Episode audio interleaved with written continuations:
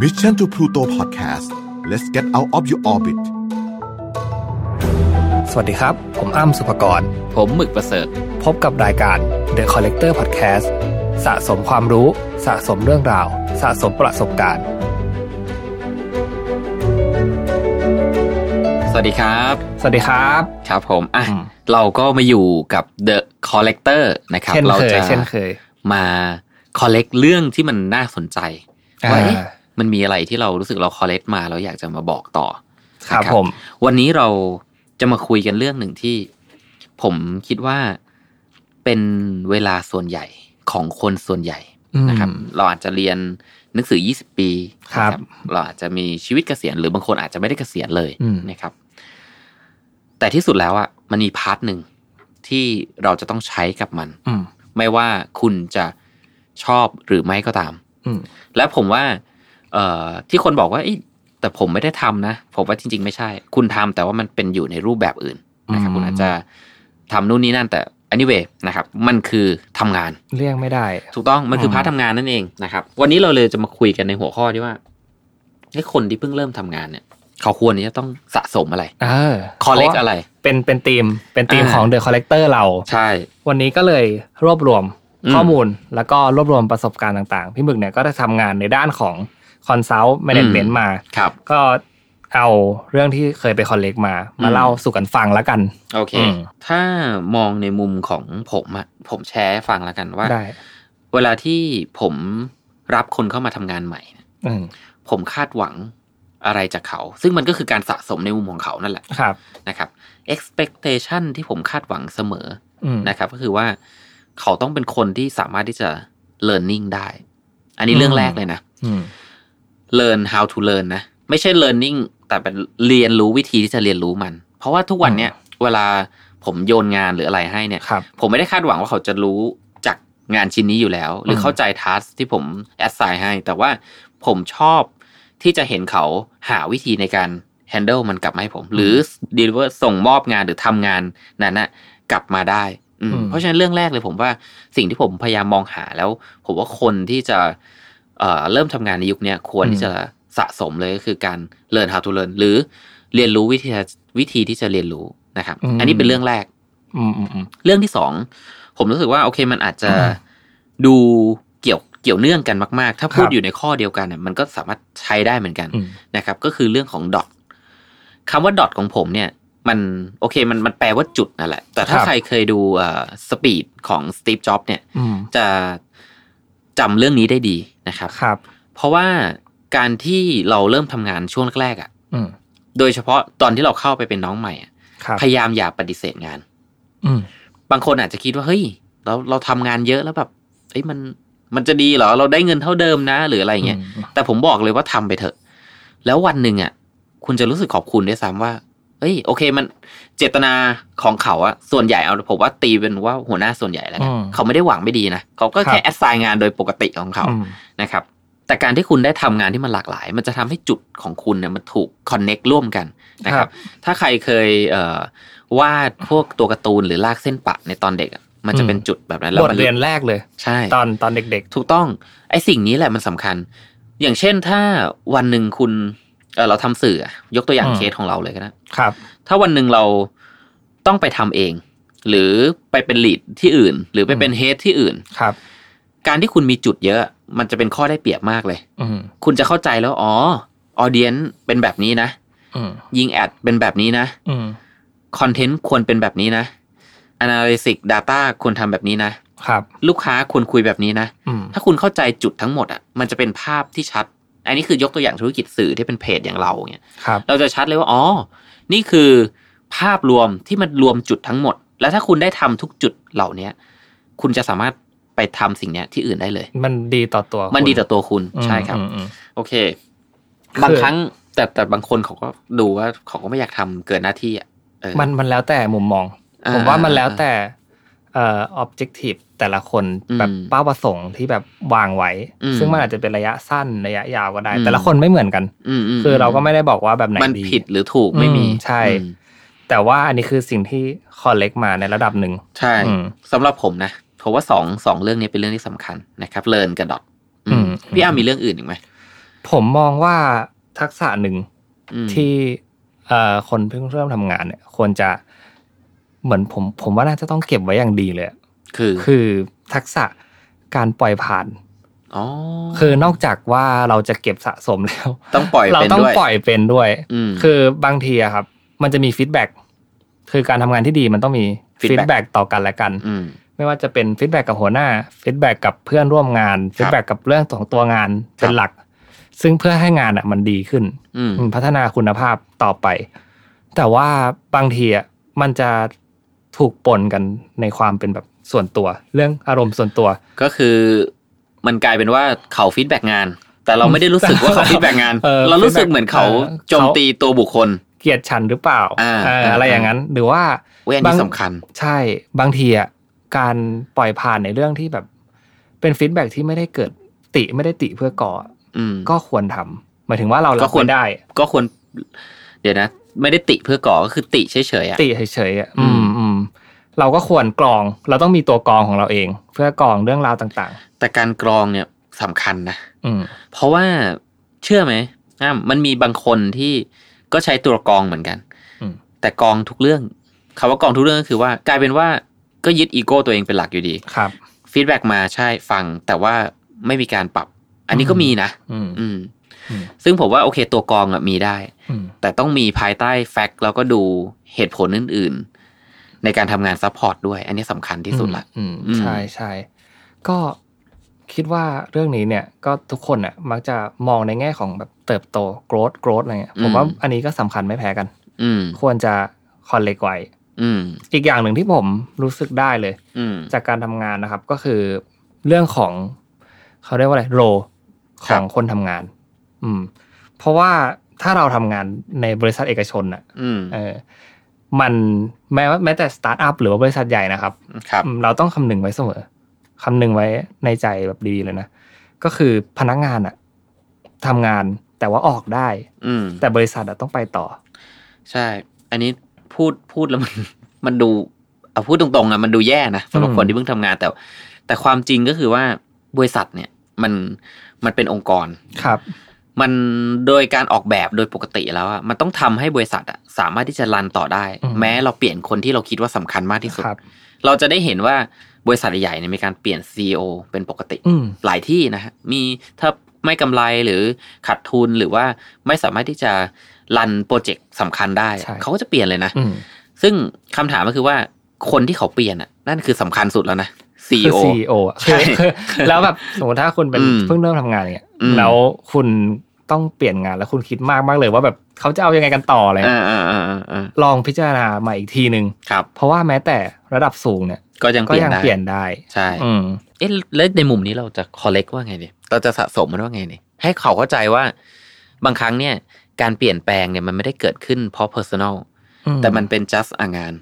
ถูกปะใช่ใช่มันไม่ได้เกี่ยวกับเรื่องบุคคลครับแต่มันเป็นเรื่องของการทำงาน การทำงาน เท่านั้นเลยแน่นอนคืออมมันต้องคิดอย่างนี้ครับว่าแบบ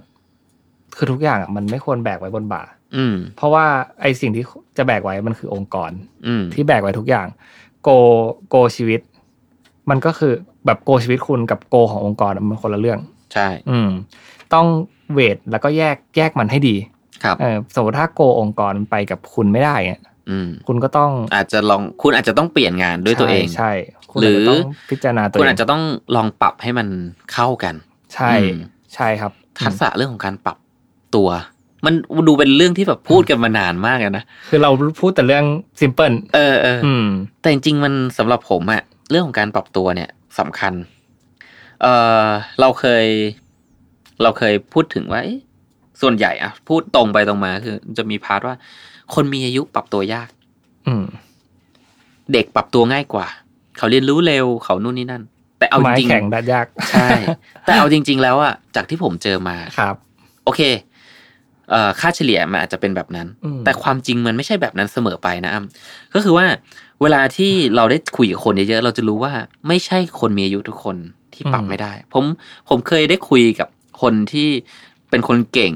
มีอายุแล้วก็ยังทำงานอยู่ แล้วเขาสามารถปรับใช้เทคโนโลยีใช้ tool เอ่อมีความเข้าใจเรื่อง soft skill hard skill meta skill คือแบบครบอืมเจ๋งเลยอืมแล้วเขามีอายุนะในขณะเดียวกันผมก็เคยเจอเด็กที่ ไม่มี soft skill เลย meta skill ไม่มีเลยมี hard skill บ้างหลังจากเรียนจบมาอะไรเงี้ยครับ คือมันตรงกันข้าม เพราะฉะนั้นเนี่ยผมเลยบอกว่าจริง ๆ แล้วไม่ได้เกี่ยวกับอายุ อายุอืมเป็นเป็นเพียงแค่ตัวเลขบอกว่าคุณอยู่มาเท่าไหร่ครับ แต่ผมว่ามันเป็นวิธีคิดของคุณมากกว่า ที่บ่งบอกว่าคุณน่ะสามารถปรับตัวได้หรือเปล่า อันนี้อืมลอง collect ไปดูว่าเอ้ยจริง ๆ แล้วอะเราเริ่มเข้ามาทำงานอะ เราพยายามที่จะปรับไหม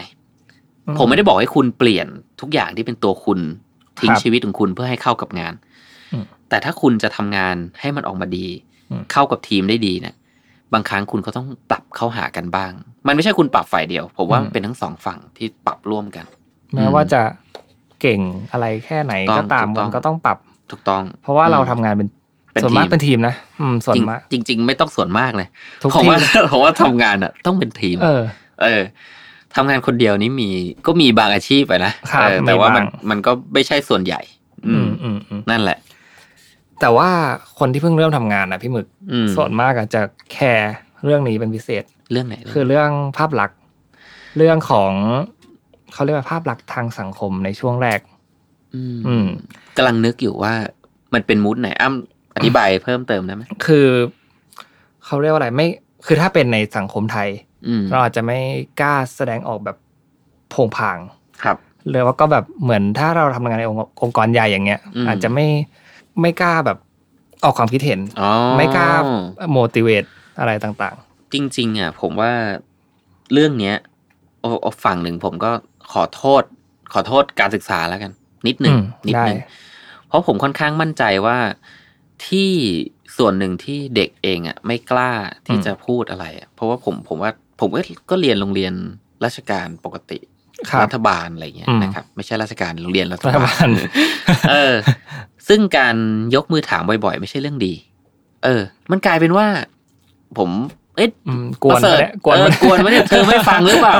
เธอฟังที่ฉันพูดไหมอะไรเงี้ย มันกลายเป็นว่าไอ้สิ่งเหล่านี้มันถูกใส่เข้าไปตั้งแต่เด็ก อืมมันถูกใส่เข้าไปเรื่อยๆ จนวันหนึ่งเนี่ย สิ่งที่มันติดตัวกับเรามาก็คือวิธีในการตั้งคำถามอะเมื่อเราสงสัยอะมันค่อยๆลดลง แต่จริงๆแล้วไอ้สิ่งเนี้ยมันเป็นครับสิ่งที่สำคัญมากที่สุดจนแบบ อีลอนเองก็เคยมีพูดถึงสิ่งนี้ว่ามันคือเอ่อ first principle นะครับอืมหรือเอ่อ act series of why นะครับอืมก็คือถามชุดคำถามว่าทำไม เหมือนเด็กๆ ว่าอืมเอ๊ะทำไมกระสวยอวกาศถึงต้องราคาเท่านี้อืมถ้ามันจะถูกเนี่ยเราต้องทำยังไงทำไมเราต้องใช้วัสดุชิ้นนี้ทำไมเราไม่เปลี่ยนชิ้นนี้ทำไมอืมใช้แล้วทิ้งทำไมแล้วไม่ไม่ให้มันลงจอดได้อีกครั้งหนึ่งอะไรเงี้ย ทุกอย่างมันเกิดจากคำถามทำไม ซึ่งสิ่งเนี้ยมันมันมันหายไป เพราะว่าต้องยอมรับว่าตัวระบบก็มีผล อืมอืมกับการที่ grooming เด็กออกมาแล้วมันแล้วบอกไม่กล้าว่าตั้งคำถามไม่กล้าตั้งคำถามอืมกับสังคม อืมอืมไม่ใช่แค่เรื่องงานนะผมว่าครับทุกเรื่อง อืมอืมอืมแต่คืออะเราเห็นประจักษ์เราเห็นกันอยู่อะว่าแบบ เอ่อแม้แต่ตอนที่คือเราก็รู้ช้าเหมือนกันไม่ตัวถึงตัวผมอะก็เพิ่งมารู้อืมช้าว่า ก็ควรตั้งคำถามอืมบ้างจริงควรยกมือบ้างอืมอืมอย่าแบบ อย่าคิดว่ามันโง่อะแต่ใช่ตอนที่แบบยกมือขึ้นมาอะไรเงี้ยครับอืมอืมอืมพูดไปเถอะ เอาจริง ๆ นะ ใครที่เอ่อทำงานนะคครัรับบแล้วรู้สึกว่าในที่ประชุมอะคุณไม่ไม่แสดงความคิดเห็นอะไรเลยอืมอย่าทำแบบนั้นนะครับ ผมบอกเลยว่าอย่าทำแบบนั้นอืมเพราะว่าในพาร์ทของเอ่อคนที่เป็น management เนี่ยอืมเขาคาดหวังที่จะเห็นการแสดงออก เชิง strategy ใช่เชิงความคิด หรืออมเมื่อ brainstorm เนี่ยเราต้องการไอเดียจากคุณอืมอืมต้องการวิธีคิดจากคุณครับเราต้องการรู้ว่าคุณคิดอย่างไร ถ้าอืมคุณเลือกที่จะไม่พูดเลย ตลอดการประชุมตลอดระยะเวลาที่คุณทำงานหนึ่งปีอะเอ่อเชื่อได้เถอะว่า หัวหน้าจะไม่ค่อยเห็นคุณอ่าอืม เขาเห็นนะ ไม่ใช่ว่าเขาไม่เห็นอืมเพียงแต่ว่ามันเมื่ออยู่ในที่ประชุมอะ มันเป็นที่ที่คุณจะได้คุยกับหัวหน้ามากที่สุดละอืมโดยเฉพาะกับอ่าผู้บริหาร ครับ แต่ถ้าคุณไม่แสดงออกอะไรเลยอะ เขาจะไม่รู้หรอกว่าคุณมีวิธีคิดยังไงแม้คุณจะตั้งใจ แม้คุณจะตั้งใจอะไรแม้คุณจะแค่ไหนเก่งมากก็ตามอืมเอ่อมันเหมือนกับ มันเหมือนกับคนเก่งมากอืมๆเฮ้ยบอกว่าฉันเล่นกีฬาเก่งมากอะแต่คุณไม่เคยแข่งเลยมเออ มันเหมือนกันนะคุณไม่เคยไปแสดงออก ไม่เคยไปวิ่งให้คนอื่นเห็นเลยว่าเอ้ยอืมเพจฉันดีนะมฉันวิ่งเร็วนะอืมแต่คุณแบบมั่นใจและเก็บไว้ในตัวเองว่าอืมฉันเนี่ย วิ่งดี ครับ อืมอืมไม่ควรทำอืมอันนี้คือสิ่งที่ไม่ควรทำแล้วกัน นะครับ โอเค อืมแรปอัพพอเล็กไหมอะว่าได้เราไปมีอะไรบ้าง แต่ว่าอะเพิ่มอีกนิดนึงแล้วกันอันนี้เป็นเรื่อง personal อะนะครับได้เรื่องครับส่วนตัวเลยเรื่องส่วนตัวจริง ๆ เลยก็คือเรื่องอืมเงินอันเนี้ยเฮ้ยเรื่องใหญ่ เออเรื่องใหญ่ครับผมบอกเลยว่า เออสำหรับคนที่มีฐานะนะครับ ก็คืออครอบครัว สามารถที่จะช่วยเหลือได้ เรียนจบก็ยังมีทางที่บ้านส่งเงินให้ หรือใช้เงินที่บ้านได้อยู่นะครับ หรือว่าไม่ลำบากเดือดร้อนครับใด ๆ นะครับอืมอันนั้นผมก็ไม่ซีเรียสนะครับ แต่สำหรับคนที่ชีวิตคุณเนี่ย ต้องติดปีกครับคำว่าติดปีกก็คือ โอเค พ่อแม่เนี่ยส่งเสียมาละ ได้เท่านี้แหละอืมหลังจากนั้นน่ะ คุณน่ะจะต้องเป็นคนที่วันหนึ่งอาจจะต้องกลับมาดูแลเขาด้วยซ้ำครับนะครับสำหรับใครที่เป็นแบบเนี้ยผมอยากจะบอกว่า ควรเริ่มคิดอืมและเริ่มวางแผนได้แล้วนะครับอืมอืมวางแผนก็เบสิกมากนะครับ เรื่องการเงิน personal finance เซิร์ชยังไงก็เจอนะครับครับ หลายเว็บหลายหนังสือหลายเล่มอืมไม่มีอะไร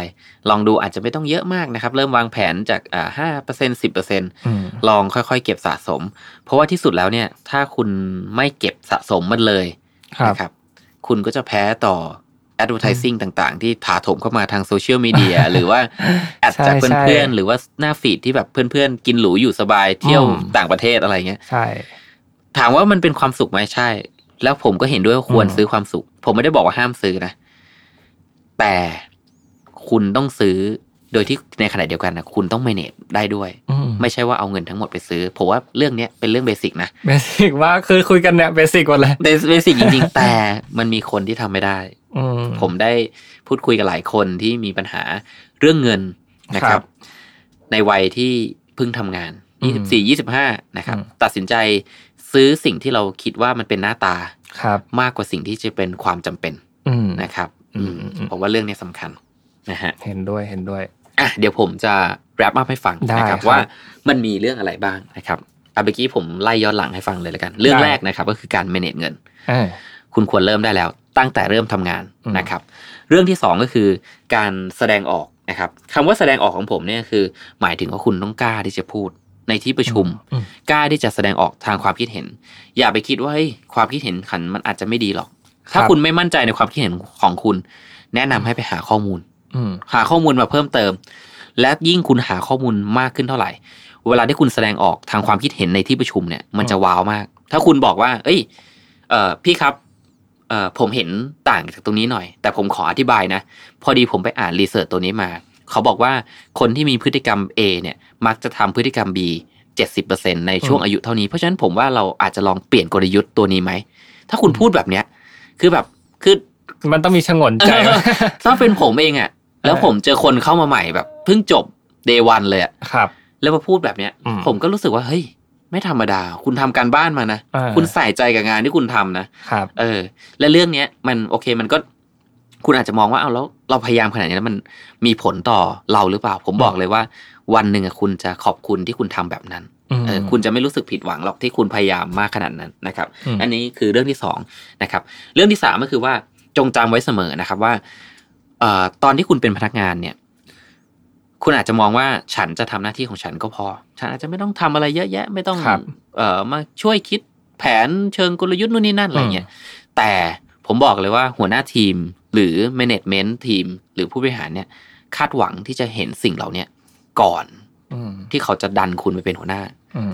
อืมผมมี คนทำงานหลายคนที่อายุน้อยนะครับครับแล้วผมก็พยายามที่จะพุดเขาให้